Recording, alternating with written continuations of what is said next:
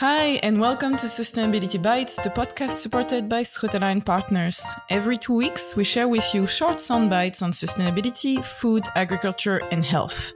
I am Margot Plurien, and I will be your host for today. I am very excited to welcome to this podcast a friend of mine, Marius Rodder, to discuss the upcoming legislation on green claims. Thanks for joining, Marius. Can you please introduce yourself in a few words? Hey, Margot. Thanks so much for having me. Yeah, my name is Marius, and I'm a sustainability consultant at Corsus, a German sustainability consultancy based in Hamburg. We're a relatively small group of people. Um, I think we're eleven people now, and we're we're very much value-driven, and one of our main areas of expertise is food systems. For my background, I did a sustainability studies course in Bochum University, with a strong focus on applied sustainability. That's how I got in touch with uh, Lifecycle Assessment, L C A in short, the leading and pretty much standardized method for calculating products' environmental footprint, as well as other common tools for modeling environmental impacts. And uh, at my work, since our focus is food systems, I've been working on those environmental impacts in a variety of contexts. Front of package labeling, being one of them, but we're also working on other projects. For example, right now we're developing a user-friendly open source online tool to calculate food's environmental impacts, but it's not necessarily the W W F who we're working with. They are going to uh, develop a tool, like a front-end facing tool. Uh, it's going to be a website, as far as we can tell by now. But uh, anyone could use the, the tool that we're building, the backend part of it, and uh, employ it for whatever they want. For example, if it was a canteen, they could calculate the environmental footprint of their dishes, et cetera. And what's really special about it is that it's aiming to be relevant in any geographical context, so that it could be used in Latin America, all the same as in Asia, Africa, or Europe. Yes, so we can definitely see why we're a friend, because anybody that knows this podcast or knows me knows my personal obsession with the EcoScore and the environmental impact of our food system. So very exciting to hear what you are working on. But today we are wanting to talk about green claims, and it's great to have you, especially because we can address two perspective or policy levels, the German national level and the European level. So the reason why you are here today is to discuss the upcoming European legislation on green claims. A few weeks ago, on the twenty-second of March, twenty twenty-three, the European Commission published a proposal to set common criteria for the communication of green claims.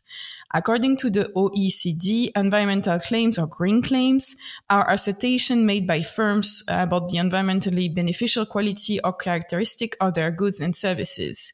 This can be the manner in which uh, they refer to products that are produced, packaged, distributed, use or consume. Think about this kind of disclaimer that we can find, for example, on some candies that says that they are climate neutral or environmentally friendly. So my question to you would be, can you tell us what this legislation aims at? What do you know about it?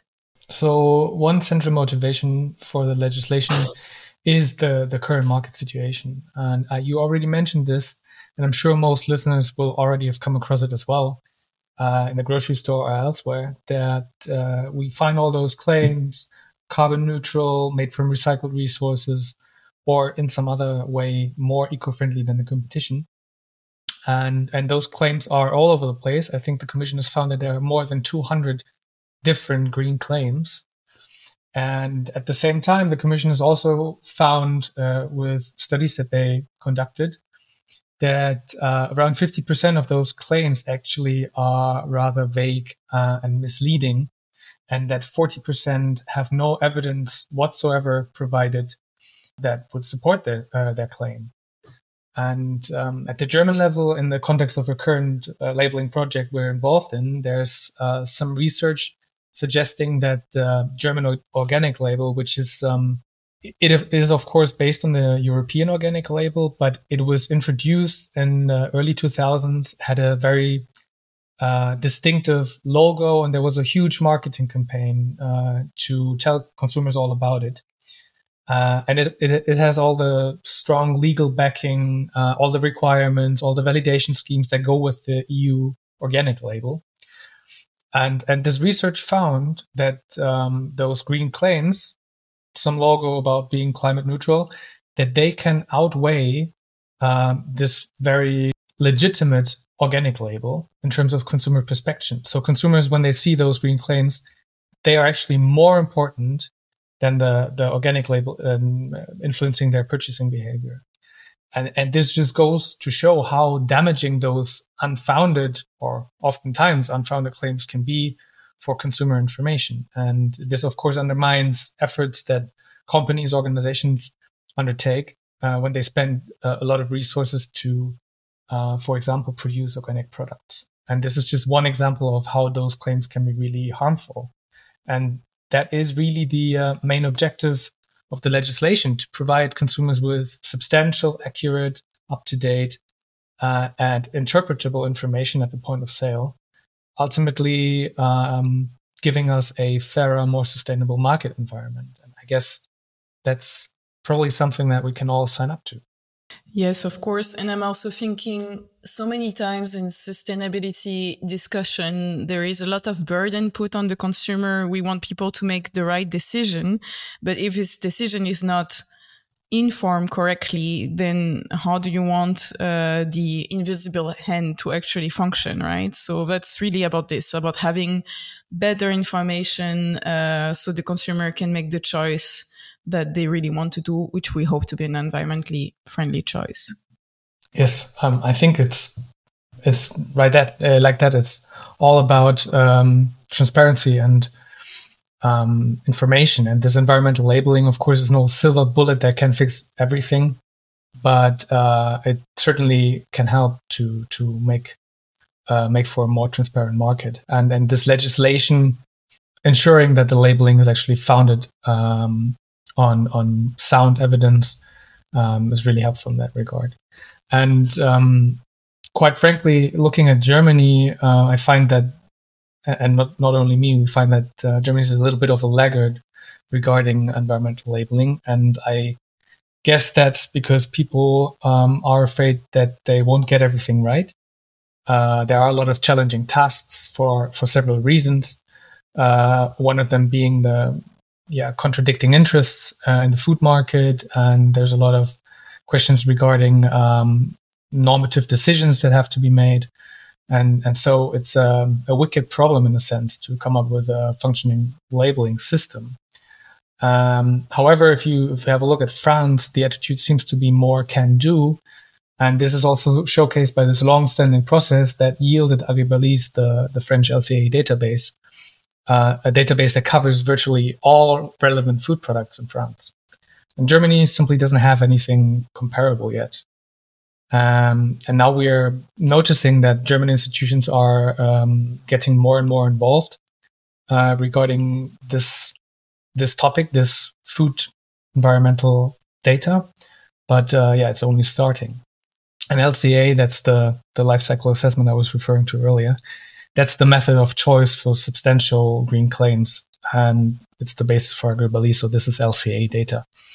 And a lot of institutions now, uh, as well as companies, really need to catch up on making, collecting this data and making it available. And in the end, that's the, the basis for uh, high-quality um, data sets, and um, also a prerequisite for successful product footprint calculation, especially when you try to understand those complex uh, supply chains and when you make comparisons, uh, when you want to make comparisons between products.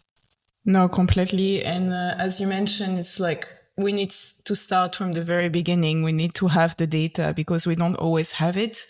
And you mentioned Agribalyse and rounding by, uh, rounding again back to EcoScore, which is, for example, using the Agribalyse. This is like a huge data set, but that's only for France. And even for France, it has its own limit, and it's going to be an ongoing process for the next years. No, I completely agree with you, uh, but I do also think that you are maybe being a bit modest because you are directly working on uh, developing such a methodology. You told me before about this E U project that you are working on that aims at uh, creating this common methodology for an EcoScore, environmental score. Uh, would you mind telling us a bit in a few words what it is about? Yeah, sure. Um, so the project is part of the LIFE twenty twenty-two framework, and it's called Eco Food Choice, and it hasn't started yet. We're going to start it uh, around the end of twenty twenty-three, early twenty twenty-four. And uh, we actually have uh, an exciting range of partners. That there are nine partners from four countries: France, Germany, Netherlands, and Spain. The whole thing is led by ADEME, the French Environmental Ag- uh, Agency. And we're aiming to develop um, harmonized methodologies for collecting and sharing products' lifecycle data, um, so-called lifecycle inventories, and also the uh, associated calculation methods for coming up with environmental scores. And this um, should aim, uh, this should aid countries in establishing harmonized databases, the kind of database that we find with Agribalyse. This will serve as a role model. And those databases will then enable countries, European countries, to exchange data uh, more easily. There will also be, um, to uh, no surprise, uh, a part where we uh, think about a harmonized label and how that should be designed, uh, including visuals and everything. And then there's also going to be uh, research uh, pilots in lab settings, supermarkets, canteens in all four countries, uh, reaching more than fifty thousand consumers and other stakeholders to uh, validate what we uh, come up with in the course of this project. And then we will disseminate the results to make sure that they reach a, a wide variety of stakeholders in the European context. And um, yeah, the aim obviously is for this to feed into the overarching European processes uh, and eventually contributing to the Green Deal objectives. That sounds very exciting. Uh, I can't wait for you to start on this and especially to read some of the results. So we have very similar interests, but we do work in two different countries for two different uh, organizations. On my side, at Schuttelein Partners, we work with several food manufacturers and retailers. We see an increased interest for environmental labels. There is, of course, the long-awaited proposal on nutritional front-of-pack labeling that we expect to get by this June, fingers crossed. But this has been the focus of heated debate, and we can expect the same polarization on this topic. Uh, from your perspective, what would a good system look like? Yeah, so I think if we stick with the Nutri-Score, one thing that it does well is the design part. Uh, especially this five-step traffic light design is very well suited as people intuitively understand it. There's heaps and heaps of research showing um, that it is uh, well understood, and I think that's very important. On the other hand, there's something that's not so intuitive about the Nutri-Score, and that is that its grades are food category specific. So um, if you have a pizza, you cannot really compare it with a yogurt or or you know some vegetable because they are not in the same food category. And this is something that confuses customers, uh, and that might lead to paradoxical decisions. Secondly, there's this unfortunate circumstance that whichever nutritional model you use or you create, there will inevitably be some freak results.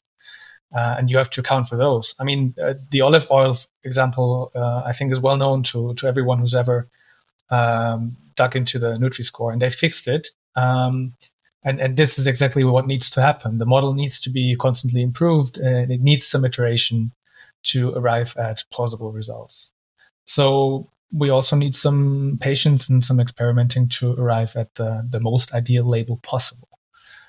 And um this goes to say that there's definitely a need for effective information campaigns um, to familiarize consumers with new labels and their interpretation, um, to, to be able to recognize them and to really know uh, what it is that they tell you about. And we also need to make sure in the in the context of education that there is actually uh, adequate knowledge about uh, nutritional qualities of foods. And if there is no uh, adequate education, a label on its own won't be able to fix everything. And this uh, goes uh, as well for environmental impact. So we need to consider the label one part of a yeah toolbox um, of, of instruments to arrive at um, yeah more sustainable consumption. Yes, of course, like to not see it, as you say, the solution for everything, or like a plaster put on a badly thought uh, food system, quite literally. So thank you so much for your answer, uh, Marius. So from your senior consultant uh, perspective, because you're quite experienced in this topic, how would you recommend to organizations or companies that want to get ready for this uh, upcoming uh, legislation? What would be the steps? Um, well, I would say... Um that the Green Claims proposal is really a, a wake-up call for companies a wake-up call to ditch um, compensation quick fixes uh, and ditch unfounded product claims, replacing this instead with a, a serious sustainability strategy and measures for their products and operations. And this is something that we see is a, a difficult process. Um, and for a lot of organizations, um, the sustainability departments have to fight really hard uh, to get management behind their um, their ideas and, and their measures. Um, but ultimately, that's the stuff that you can stand behind wholeheartedly, also from a marketing perspective. And long-term, it will give you the competitive advantage uh, that you need to succeed. And I guess uh, in the end, responsibility, authenticity, and actually doing the right thing will set those brands and their products apart. Um, so you want to get ahead of the wave. Yeah, and be like a front runner. Don't be afraid of the big, bad European legislation, but actually do the work. Uh, thank you so much, Marius. Uh, that was a pleasure to share this podcast with you. Uh, for our listener, we talked today about EcoScore, Nutri-Score. As you know, we have episodes available on these topics. If you are interested into getting in touch with myself or Marius, I invite you to check the podcast notes uh, for contact details. Uh, we look forward to hearing from you, and in the meantime, have a great day and see you soon.